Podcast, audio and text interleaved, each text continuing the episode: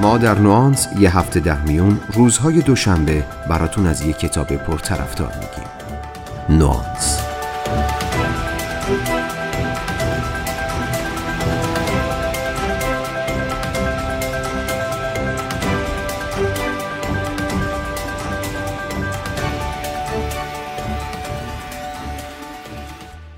اوضاع و احوال مالی که چندان تعریفی نداره. خب این درست. آینده هم که رفته تو حاله ای از ابهام جا خوش کرده. اینم درست. حوصله شنیدن حرفای تکراری و شعاری رو هم نداریم. اینم درست. همه اینا درست اما هیچ جایی برای تفره رفتن از تلاش و ناامید شدن نیست. حتما درباره تئوری تکامل داروین یا همون نظریه فرگشت یه چیزایی شنیدین. داروین اعتقاد داره تو شرایط سخت و دشوار موجوداتی می‌تونن بقای خودشون رو تضمین کنن که سازگاری بیشتری داشته باشن. ماجرای کسب و کار تو دوران فعلی هم همینه. نمی‌تونید کسب و کارتون رو حفظ کنید مگر اینکه بدونید چطور با شرایط پر ابهام آینده روبرو بشید. نکتش اینجاست که از الان باید خودتون رو برای آینده آماده کنید. همونطور که اگه الان تو شرایط خیلی سختی هستین احتمالا یکی از دلایلش می‌تونه این باشه که توی استراتژی های قبلیتون هیچ برنامه‌ای برای چنین اوضاعی نداشتین البته که نمی‌خوام سرتون رو با کلیشه های شعاری درباره موفقیت درد بیارم. اما واقعیت اینه که خیلی وقتها مشکل اصلی کسب و کارها نداشتن دانش و برنامه ریزیه. همه اینا بهانه شد برای من تا با توجه به شغلم توی کتاب فروشی و برخورد نزدیکی که با مشتری ها و سوالاتشون داشتم یه سری کتاب توی حوزه کسب و کار رو برای این فصل نوانس آماده کنم. ده تا از بهترین کتاب های کسب و کار که هر کدومشون به اندازه یه ترم دانشگاهی حرف برای گفتن دارن.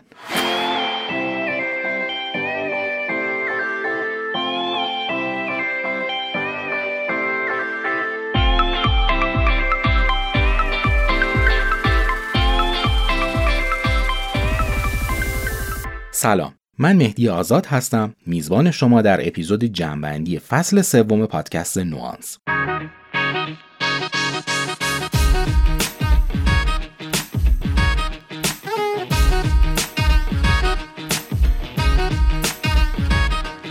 در ابتدای این فصل رفتم سراغ یکی از کتابهایی که خیلی بهش ارادت دارم کتابی به نام گاو بنفش اثر ست گادین این کتاب رو به عنوان اپیزود اول انتخاب کردم چون به شخص زیاد با این مسئله روبرو شدم که شرکت ها چه بزرگ و چه کوچیک دارن سرمایه های بسیاری رو برای تبلیغات هدر میدن.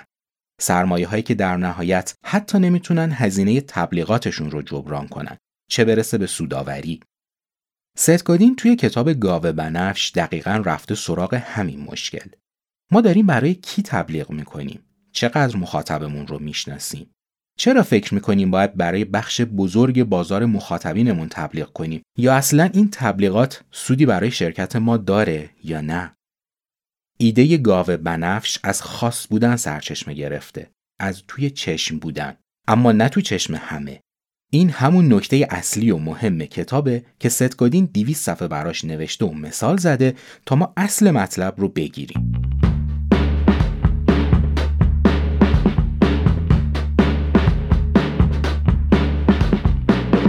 وقتی متوجه شدیم برای کی باید تبلیغ کنیم احتمالا سوال بعدی که پیش میاد اینه که چطور تبلیغ کنیم؟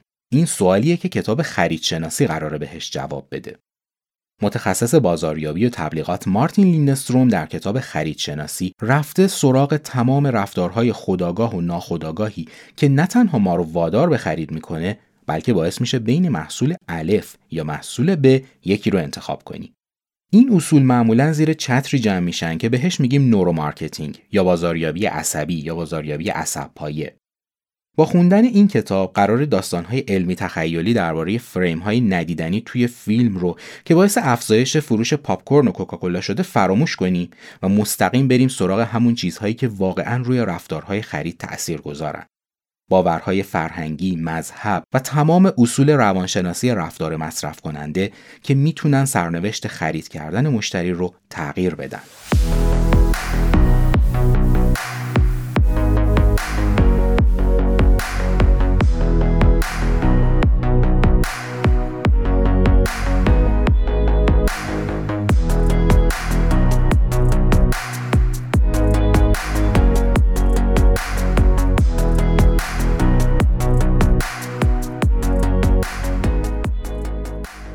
قاعدتا شناخت از تبلیغات و بازاریابی برای افزایش رشد فروش یک سازمان شرط لازمه اما شرط کافی نیست. یه سازمان موفق به یه رهبر توانا هم نیاز داره.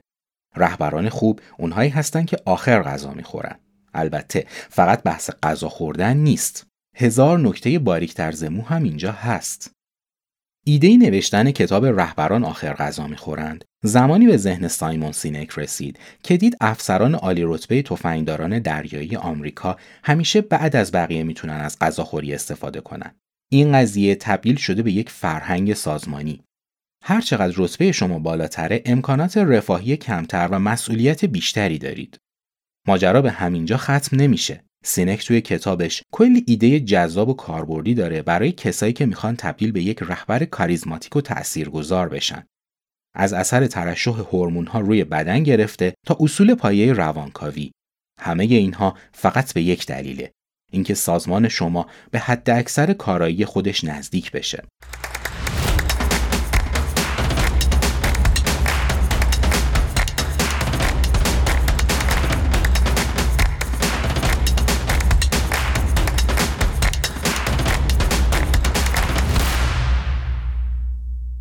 خب بیایید دوباره برگردیم به موضوع بازاریابی و ببینیم دونالد میلر توی کتاب خلق داستان برند چطور تونسته علم روانشناسی رو با علم بازاریابی تلفیق کنه و با این تلفیق به چه نکته مهمی رسیده. احتمالا تو دنیای تبلیغات و بازاریابی خیلی درباره روایت شنیدید. در واقع روایت تو مرکز اصلی زندگی ما قرار گرفته یا شاید بهتر بگم کل زندگی ما چیزی نیست جز یه روایت که دائم داریم برای خودمون و دیگران تعریفش می‌کنیم این روایت ها و خورده روایت ها بخش مهمی از دانش بازاریابی رو تشکیل میدن. روایت هایی که میگن شما کی هستید یا محصول شما چه جایگاهی داره. اما دونالد میلر از یه زاویه کاملا متفاوت وارد ماجرا شده. طبق نظریه میلر درسته که شما سازنده روایت هستید اما قرار نیست نقش قهرمان داستان رو بازی کنید. این مشتری شماست که قرار قهرمان این داستان باشه. میلر تو کتاب خلق داستان برند هم از چرایی این ماجرا پرده برمیداره هم با استفاده از عناصر داستان نویسی کلی تکنیک یادتون میده تا متوجه بشین چطور اول باید یه داستان جذاب خلق کنید بعد مشتری رو تو قلب این داستان قرار بدید. در نهایت چه کار کنید تا قهرمانتون ترغیب بشه تا آخر داستان همراهیتون کنه؟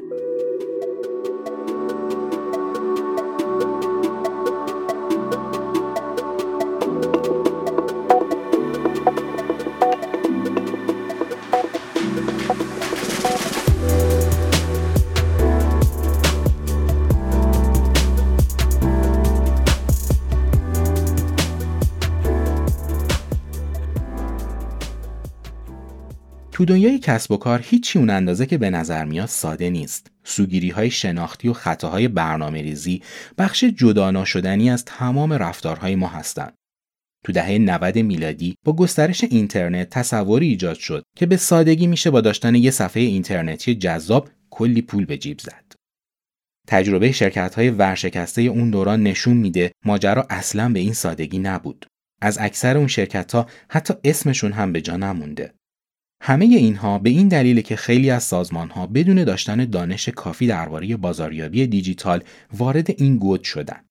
اریک ریس نویسنده کتاب قدرت خلق کسب و کار نوپا که اتفاقا خودش هم زخم خورده این ماجراست تو کتابش از نتیجه تحقیقات و تجربیات دو دهه از زندگیش استفاده کرده تا مخاطب رو با اصل مهم و حیاتی راه اندازی و ادامه یک کسب و کار آشنا کنه.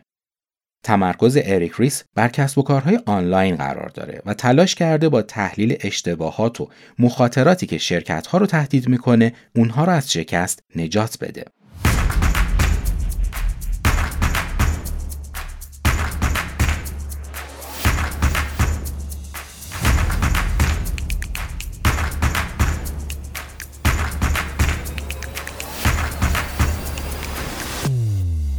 در مورد کتاب از خوب به عالی حرف و حدیث بسیاره. خیلی ها طرفدارشن و خیلی ها به شدت باهاش مخالفن. حالا اینکه چرا این همه نظرات متفاوت درباره این کتاب وجود داره موضوع صحبت ما نیست اما اینکه عده زیادی این کتاب رو میپسندن دلیل داره دلیلش تحقیقات طولانیه که پشت سر این کتاب وجود داره جیم کالینز به همراه تیمش سالها شرکت های مختلف رو بررسی کردن اونها دیدن بعضی از این شرکت ها علیرغم سابقه طولانی و موفق رشد خیلی کندی دارن و بعضی دیگه به عکس به سرعت طی دوره زمانی کوتاهی رشد کردند و در اوج هم باقی موندن. جیم کالینز توی کتابش اصولی رو معرفی می‌کنه که در روند این شرکت ها کشف کرده و اعتقاد داره همین اصول باعث ترقی این شرکت ها شدن. اصولی مثل داشتن مدیر سطح پنج یا برنامه های اولیه. قاعدتا اگه علاقمند هستین از اسرار این شرکت ها سر در بیارید می‌تونید اپیزود از خوب به عالی رو بشنوین و اگه خواستید دقیق تر بشید باید برید سراغ خود کتاب.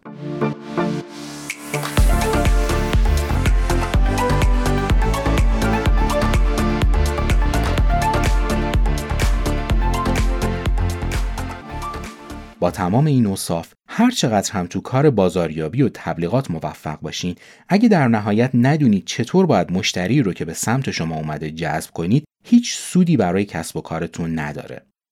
برای معرفی روش های جذب مشتری رفتیم سراغ کتابی به همین نام. کتابی که نویسنده هاش یعنی گابریل واینبرگ و جاستین مارس ما رو با 19 تا کانال مختلف برای جذب مشتری و ایجاد ارزش افزوده آشنا می‌کنن. کار به همینجا ختم نمیشه. اونا توی کتابشون یه مدل سه مرحله‌ای به اسم خال هدف رو طراحی کردن تا بتونید بهترین کانال رو برای کسب و کارتون انتخاب کنید و به قول معروف بزنید به هدف. کارآفرین های موفق معمولا عادت ندارن همه اسرار کارشون رو لو بدن. اما این همون کاری بوده که واینبرگ و مارس توی کتابشون انجام دادن. مطالعه دقیق این کتاب می‌تونه گره اصلی و البته کور خیلی از کسب و کارها رو باز کنه.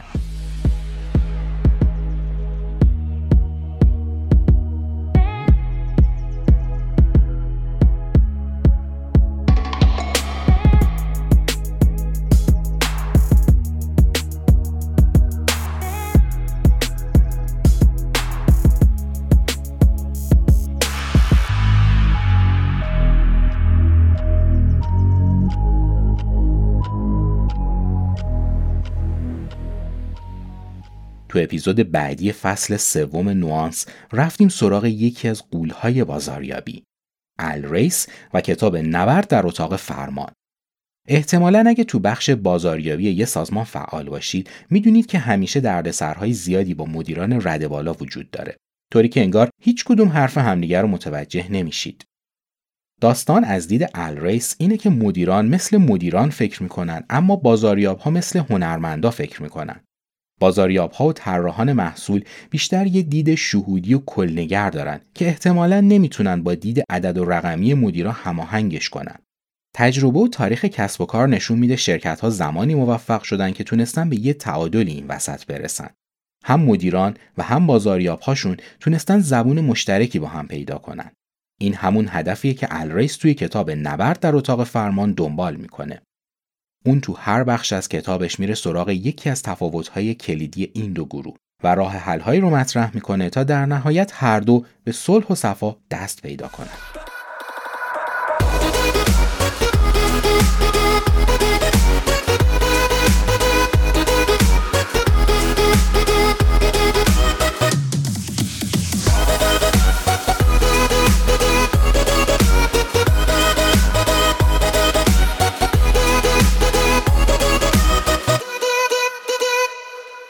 اپیزود نهم اختصاص داشت به یکی از جذابترین و بروزترین تکنیک های بازاریابی دنیا.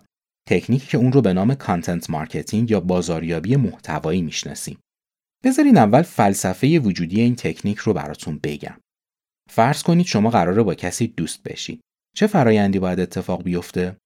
اول با یه سری ارتباطات ساده شروع میشه. شما شروع می‌کنید به خود افشایی. یعنی در مورد خودتون اطلاعات می‌دید.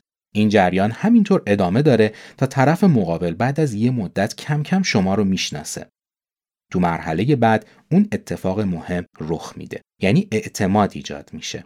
این همون کلید طلایی ارتباطاته. تو بازاریابی هم دقیقا همینطوره. اگه مخاطب به شما اعتماد نکنه هیچ اتفاقی نمیافته. حالا تو بازاریابی محتوایی ما این کار رو با ارائه محتوای رایگان و البته مفید انجام میدیم. ما باید کاری کنیم تا مخاطب به ما اعتماد کنه این میشه راز اصلی کتاب بازاریابی محتوایی نوشته جو پولیتزی اون توی کتابش تلاش داره با معرفی روش های اصولی و مثال های مختلف خواننده رو با چم و خم این روش از بازاریابی آشنا کنه. پیشنهاد شخصی اینه که این سبک از بازاریابی رو خیلی جدی بگیرید. تو شرایط فعلی می‌تونه کمک بزرگی برای کسب و کارتون باشه. البته به شرطی که درست جلو برین و ازش سوء استفاده نکنید.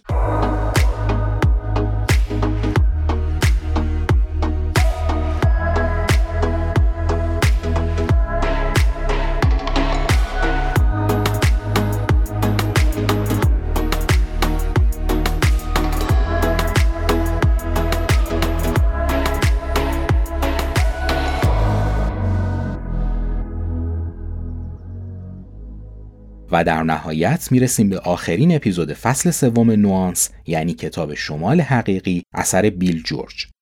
این کتاب هم مثل از خوب به عالی حرف و حدیث پشتش زیاده. نقدهای مثبت و منفی زیادی در موردش نوشته شده. مثلا بعضی اعتقاد دارن مثالهای کتاب خیلی بختکی انتخاب شدن یا کتاب محتوای کاربردی خاصی نداره و تکرار همون حرفهای قبلی در مورد کشف توانایی هاست. از طرف دیگه برخی هم معتقدن اتفاقا نقطه قوت این کتاب ارتباط دقیق بین مثال ها و ایده هایی که مطرح می‌کنه. هسته مرکزی کتاب یه ایده به ظاهر ساده است. مسیر درست رو پیدا کنید. درست مثل زمانی که گم شدین و با یه قطب نما باید شمال حقیقی رو پیدا کنید. اما این ایده در عمل ساده نیست. کاری که بیل جورج تو کتابش کرده همینه که با طرح مثالهای واقعی از آدمهای واقعی به خوانندش نشون میده چطور شمال حقیقی خودش و کسب و کارش رو کشف کنه. خب رسیدیم به پایان این اپیزود و این فصل از پادکست نوانس. سپاسگزارم که شنونده ما بودین. خوشحال میشم اگه این فصل ما رو مفید دیدین این کتاب ها و پادکست ما رو به کسایی که بهش نیاز دارن هم معرفی کنید. مثل همیشه نوانس رو می‌تونید روی اپ های مختلف پادگیر مثل Castbox، اپ پادکست، Spotify و سایت هایی مثل ناملیک و تهران پادکست بشنوید. براتون بهترین آرزوها رو دارم. روز و روزگارتون خوش.